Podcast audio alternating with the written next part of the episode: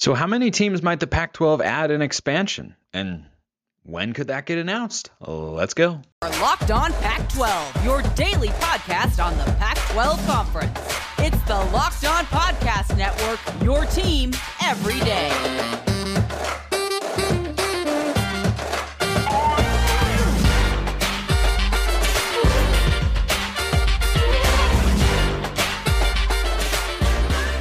Welcome, everybody, to another episode of Locked On Pac 12. I'm your host, Spencer McLaughlin. Thank you so much for making this your first listen or your first view of the day. Part of the Locked On Podcast Network, your number one source to stay up to date with our beloved Conference of Champions. Like, comment, subscribe, please, and thank you. Also, like five star reviews on Apple Podcasts if you'd be so kind, and if that's how you feel about the show. If you think it's a four star show, that's okay too. Four and, far, four and five star recruits, always big subjects of conversation in college football. But wherever you listen to or watch, thank you so much for doing that. A couple mailback questions today, and an enticing piece of news about uh, the Washington Huskies who lost their 2023 quarterback commit. I don't think it's all bad news there, and I will tell you why. But we start. Charles M asks uh, via YouTube comments, I believe it was. You can also ask me on Twitter at smalls underscore 55 or at LO underscore Pac 12. How many teams will the Pac 12 add in expansion and when? This is a very interesting question. The idea of being the Pac 11 doesn't quite sound right, does it?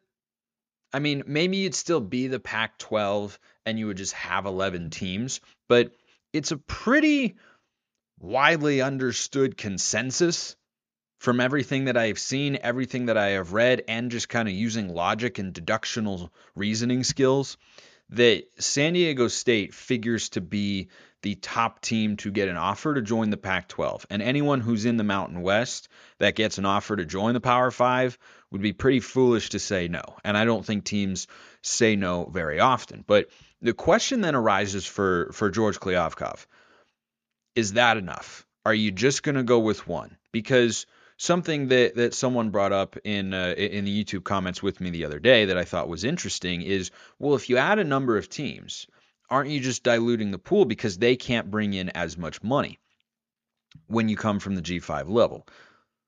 On the surface, I think that is true. However, one one bargaining chip that the commissioner may have in his back pocket that he might want to use in that situation if he wanted to add multiple teams, which is what I would do, is you go to those schools and say at least for the first couple years, excuse me, your conference media rights payouts are going to be a little bit less than everyone else.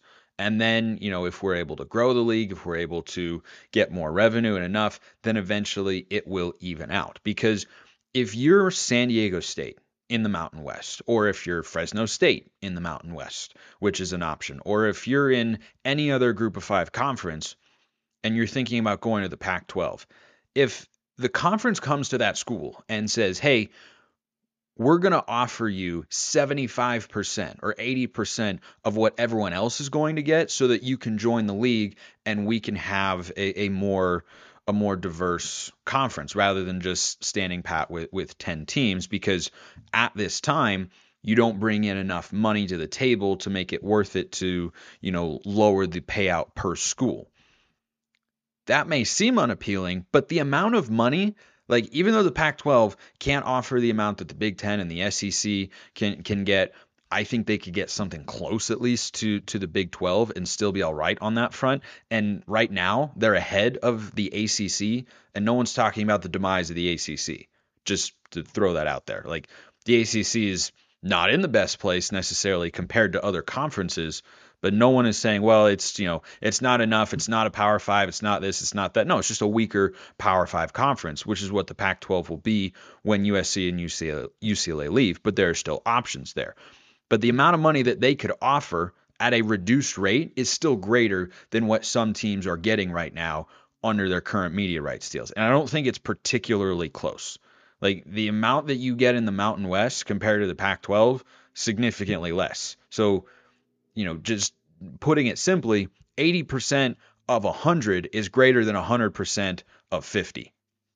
That that that's the way that that would go. If that comes into play. Now, maybe George K crunches the numbers, looks at you know the, the value that teams and programs can add, and decides, well, you know, I think that that uh, is is worthwhile, and we're just going to pay him the full amount. Maybe he feels that way. Maybe he feels San Diego State can add that. I'd have my doubts on that particular front, but I'm not a media rights expert and TV expert, and I don't have teams and teams and teams of people doing the numbers and negotiations on this sort of stuff. So I think San Diego State at a minimum, but if I were George Kliavkoff, I would add more than one. I would. Look at what the Big 12 just did. And I think that is the conference you want to compare yourself to. Because from a media rights standpoint, they're in a very similar position. And I talked about this a couple weeks ago on the show. The Big 12 lost its two biggest brands USC and UCLA were not the two biggest brands in the conference, but they're in the biggest media market in the conference. So the total amount of eyeballs that are now going to come to your league as a result are going to go down a little bit, and it makes your conference less attractive. But what has the Big 12 done? They added four teams from the group of five or independent level. I think the Pac 12 should strive for something similar. And the teams that I would add, I would go San Diego State. I think that's a clear option my my instinct, I would like to add Boise State, but there are just more people in the state of California. So you'd probably add Fresno State. You'd probably add Fresno State and leave Boise in the Mountain West. Because Idaho is just not a very populous area and there are a lot of people in the Central Valley in the state of California, so you're going to have access to more television households there if you add Fresno State and it's much more of a recruiting base, right? And the state of California is already a place where you you have a strong presence as a conference. So I would add San Diego State, Fresno State, and then I would dive into Texas. I would go to SMU in the American and I would go to UTSA in Conference USA. And SMU has got a much more rich football history than UTSA, which is a much more up and coming program. But their head coach, Jeff Traylor, went seven and five, and then he was won double digit games two years in a row, and they're the Conference USA champs this year. That's the sort of coach who's going to get a Power Five opportunity. But if you were able to go and get them to come to your conference, which they 100% would, I mean, the amount of money at a 50% rate of what each team gets in the Pac 12 would be greater than what they're getting in Conference USA you have a higher likelihood of keeping him there because he would then have the opportunity to coach in a Power Five conference. I think if you're the Pac 12, you look at what the Big 12 did and say, how can we replicate that and put ourselves in a similar situation? And I think you do that by increasing, as the Big 12 has done, your geographical reach you dip your toe into the water in Texas. And I think when you look at the programs from, you know, a, a, branding standpoint, a team caliber standpoint, you definitely don't want to add teams in Texas that are no good. Like you wouldn't add Rice, even though they're, you know, in the Houston area, because that's just not going to bring a lot to the table. If you're going to bring someone in from that conference or or that, that that's from the state of Texas, and there are two different conferences in play there with SMU and, and UTSA. I think you want to bring in a program that appears to be on the up and up. And Oregon just hired Will Stein as their offensive coordinator. So UTSA is already a little bit more on people's radar in that sense. And then SMU, you know, had the uh, the whole scandalous situation. I think it was in like the 90s or, or so, and they went away. But anyway, they are at least a a semi well known team on a national level and I think when you look at the American, which is already getting gutted by the Big 12, I think SMU is probably the strongest brand remaining. You could maybe look at Tulane out of the American. They won the conference this year, but I, I think UTSA and SMU would be your best bets on on that front. I don't expect that to happen. I suspect it'll probably be two. I don't see having an odd number of teams as being advantageous in any way and I think you're losing two teams from California. You want to add two teams from California if you're George K. That's my best guess, my assumption. But what I would do is I would replicate the conference that you are most closely tied to from a caliber standpoint and a media standpoint. And I would say they added four to get to 12. We're going to add four to get to 12. And I'd get UTSA, SMU, Fresno State, and San Diego State. Washington got some uh, news on the recruiting front that is not what Husky fans would like to hear. I don't think it's all bad news, though, but not driving sober is all bad news. Let's say you're hanging out with some friends and putting back a few drinks. A few becomes a few too many. As the evening comes to an end and people start to head out, you think of calling for a ride, but you say, ah, nah, it's okay. I live nearby. I can make it home okay. No big deal. What are the odds you'll get pulled over anyway? And even so, what's the worst that could happen? Your insurance goes up, lose your license, lose your job, total your car, kill someone a lot of bad stuff can go wrong. Everyone knows about the risks of driving drunk. The results are tragic and often deadly. However, that still doesn't stop everyone, unfortunately, from getting behind the wheel while under the influence, especially around the holiday season when people are at parties. That's why police officers are out there right now looking for impaired drivers on our roads to save lives. So, if you think you're okay to drive after a few drinks, think again. Seriously, think again, play it safe, plan ahead, get a ride, call an Uber. It's really easy. And at the end of the day, it's not a super consequential amount of money compared to what the risks could be. You can change your life or someone else's forever for the worse. Drive sober or get pulled over. This message brought to you by the National Highway Traffic and Safety Administration. So, Washington got some good news on the quarterback front recently. Michael Penix is returning for 2023. But then they got some less than optimal news yesterday as you think about the long term. And that's their only quarterback commit in the 2023 cycle, four star dual threat Lincoln Kienholz, has decommitted from Washington and he has flipped to Ohio State and he's going to go play for the Buckeyes. Now, on the surface, if you're a Washington fan, you look at this and go, oh man, that's a bummer. Now, what are we going to do at quarterback going forward? What's this and what's that? I'm not saying it's the greatest thing that could have happened, but I don't think it's the worst either. I think the worst news would have been Michael Penix announcing that he'd go to the NFL. Instead, he's coming back. So now you guarantee yourself as you think about the long-term prospects, because that's what you're concerned about when you lose a guy like Kienholz, right? You're you're concerned about the long-term future of the quarterback position. In 2023, you now know for certain that you have a quarterback that can get you to a Pac 12 championship caliber level, maybe higher, if you play your cards right over the course of the season. And then once he's out of eligibility after next year, you have Sam Huard waiting in the wings.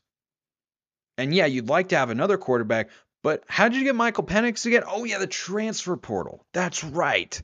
That's kind of a thing in college football, which I think we all understand pretty well. So when you're talking about these quarterback recruits, and I, I, talk about recruiting plenty, I think it is very important, always has been, always will be. But I think sometimes it's easy to get caught up in the moment, but also to get caught up out of the moment. Because when you look at a prospect from the high school ranks like Sam Huard or Lincoln Kienholz, what do you hope he becomes one day? Well, you hope either of them can become a player like Michael Penix. That's what you're looking for. And I'll talk to our recruiting insider here at the network next week about whether or not that played into it. I think it's reasonable to to assume or at least consider the idea that Penix returning solidified that the starting job was not available barring an injury, which is never something you want to bank on if you want playing time and that Kienholz probably said, ah, I might have a better chance of playing over here at Ohio State because CJ Stroud is about to go to the NFL and their succession plan might not be as clear. But you were hoping, Washington fans, when this guy verbally committed to the Huskies, that he would become a player like Michael Penix, right? Starting all conference caliber, you know, putting his name in the Heisman discussion, leading the country in passing. That's what you wanted him to be. But don't get too caught up this would be my advice. Don't get too caught up for any fan base, worrying about the future and ignoring what you have in the present. Because would you rather have kept Kienholz committed and lost Penix to the NFL and gone with either Kienholz as a true freshman or Huard as a third year sophomore? Or would you rather have Penix back, know what he can give you, which is a chance to win a conference championship, still have Sam Huard waiting in the wings, and we'll see if he ends up remaining committed to Washington because it's a long time to sit for a guy who is a five star, I think top 20 recruit in the country. But in the glimpses that we've seen of him, he doesn't look like he's ready to be a starting quarterback yet. He might just need another year to develop. And he's got a great guy to be behind. Good leader, good quarterback, experienced player. You got a great offensive staff, another year in that system. It, it, it's it's disappointing on the one hand for Washington, but you you have the guy right now who can get you to the level where you want to go. We saw that this year. He's the nation's leading passer. And I don't think wanting to forego that in favor of getting a quarterback recruit from the high school ranks who is an unknown commodity. Potential, it is 100% there, but you don't know what he's going to be. You know what Michael Penix is. And college football is a year by year ordeal. And we talk about recruiting, we talk about these sorts of players because of what they can bring maybe next season or the season after. And then you assess their development in the glimpses that you see them, you know, in blowouts and whatnot. Michael Penix gives you a chance to win now.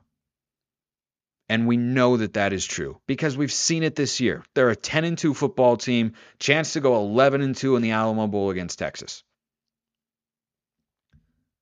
That to me is a better situation than losing Penix and having Kienholz and Huard battle it out for the starting quarterback job because then you open up the very real possibility. You know, it's kind of a floor and ceiling conversation. But the thing is, Penix, as we see, has a really high ceiling. And Kienholz and Huard could both have high ceilings as well. But Michael Penix has a higher floor than either of those guys and it's not particularly close. You can't argue that. And so, with the transfer portal being available to them now, I don't think Washington fans should be wildly concerned about their future at the quarterback position because you know you're good for another year, and Sam Huard is still there. Sam Huard is still there. He is as talented of a backup as any team in the Pac 12, maybe in the country, has got. There are not a lot of teams that have a five star backup. And he is not impressed in the limited action he's seen, but guess what? That was in Jimmy Lake's led offense. And John Donovan is the OC. And those guys are gone. And he got to watch Michael Penix surgically execute this this this Washington offense led by Kalen DeBoer and the OC Ryan Grubb. And now he'll get to watch him again.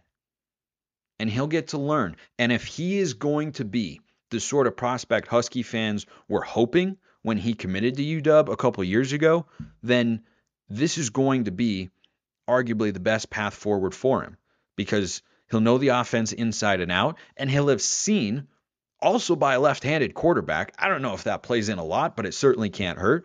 He will have seen how the offense is meant to be executed for a long time and what it looks like when you're running it efficiently and how to make reads and how to make checks and how to get in and out of protections or plays or all that sort of stuff. So it's disappointing on the one hand, for sure, because you'd rather have talented players waiting in the wings for the future, but that was a long, long term play.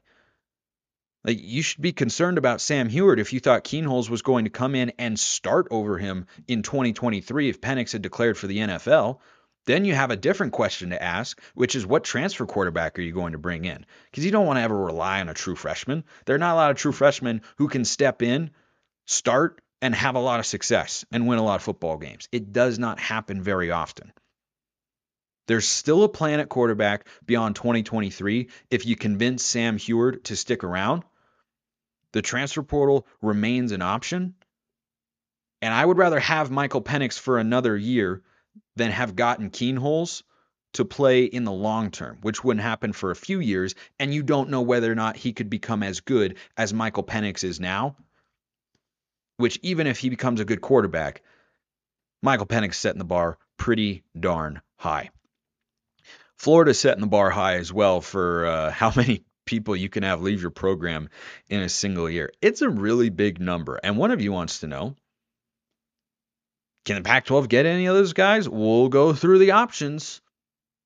We will go through the options because, man, they are plentiful, kind of like your betting choices at Bet Online, your number one source for sports betting info, stats, news, and analysis. Get the latest odds and trends for every professional and amateur league out there, from pro football to college bowl season to basketball and the World Cup. We've got it all at betonline.net net. If you love sports podcasts, you can find those at BetOnline as well. We're always the fastest, fastest and easiest way to get your betting information. Head to the website today or use your mobile device to learn more. Bet Online, where the game starts.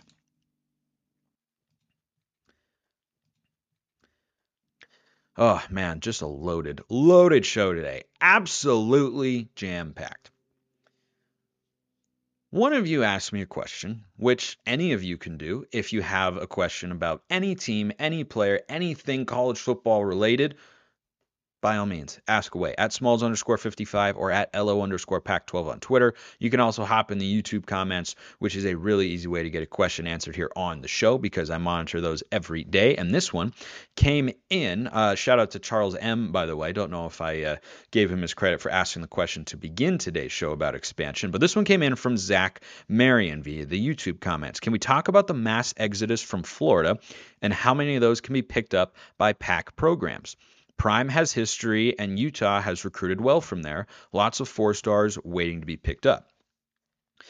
There's over a dozen names. I think there's something like 13 or 14 names for Florida in the transfer portal. A lot of them are very talented. A lot of them are very noteworthy. And I'm going to go through the list here. And whichever Pac 12 team you support, you could shoot me a note or just say in your head, Ooh, I'd take that guy. Ooh, I'd be interested in him. Ooh, he could play here. Offensive lineman Josh Braun, who is a four star, he's looking to go to another Florida school. That one probably not as likely, though a team like mm, an Arizona or a Cal would certainly be uh, interested there. But looks like he will stay in in the Sunshine State there at back east. Defensive back Kamar Wilcoxon. Former four star recruit, two years of eligibility remaining. He's played for the last three seasons. He dealt with an injury early in his career, but he's an experienced guy was a highly sought after recruit coming out of high school, that's a name to follow right there. That is a name to follow. Former three star wide receiver Trent Whittemore, two years of eligibility left. Kind of a, a possession receiver of, of sorts. Haven't watched a, a ton of film on him, but um, you know, like a, a, solid player. I don't think he'd be a, a major, major impact, but I think it's a name to follow. And this is just from Florida. Like it's it's pretty it's pretty crazy. There are two tight ends in the portal, one of which is probably a little bit more enticing than the other. Uh, Nick Elksnis is a three star recruit, or was a three star recruit, I should say. He's a redshirt freshman, so he's got a few years of eligibility left. There's also a former offensive lineman, Griffin McDowell, who has one year left. I don't think that's quite as enticing. He's kind of a, you know, glorified blocker of sorts uh, out there. Neither did a ton from a production standpoint, but Elksnis could certainly be a name to watch. Then uh, this is where the names really start to get interesting. And, and if you're a Pac 12 program that has any recruiting ties at all to the state of Florida, and Coach Prime, I think, will be looking at a number of these players. I, I think that is pretty darn obvious, right? A lot of ties to Florida. He's a big name. I think Coach Prime is the most likely guy to be able to just go into Florida and say, hey, you want to come up to Colorado? Because these guys are looking for playing time, and nowhere is that more readily available than going to play for the Buffaloes in Boulder. So, former 2021 four star linebacker uh, Diwun Black he he left the program in the middle of the season kind of they said it was to focus on academics that just usually means he wasn't vibing with the coaching staff and and that's a guy who I think a number of teams would, would be interested in. Uh, perhaps the most enticing prospect that that is leaving Florida that a Pac-12 team would be wise to pick up is Avery Helm. He played for three years. He's got two eligibility years remaining.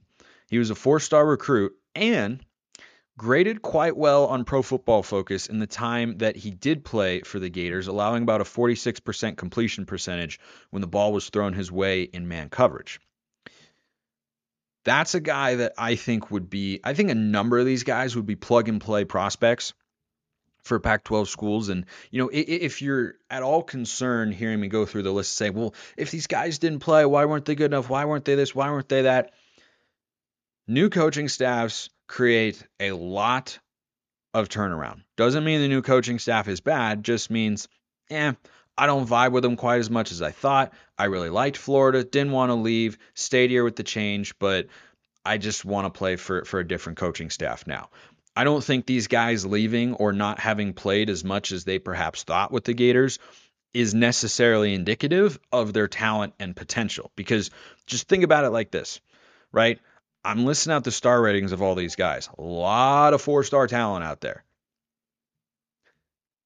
You saw him play in college or didn't as much with with these guys for for a few years and you might say well yeah i don't know he didn't wasn't able to see the field as much but how would you feel if these were high school recruits now i think there there could be some diamonds in the rough here when you strike the balance of didn't reach his full potential but still has that for certain and would be going from the SEC to the Pac 12. And we've seen players have uh, success with that before.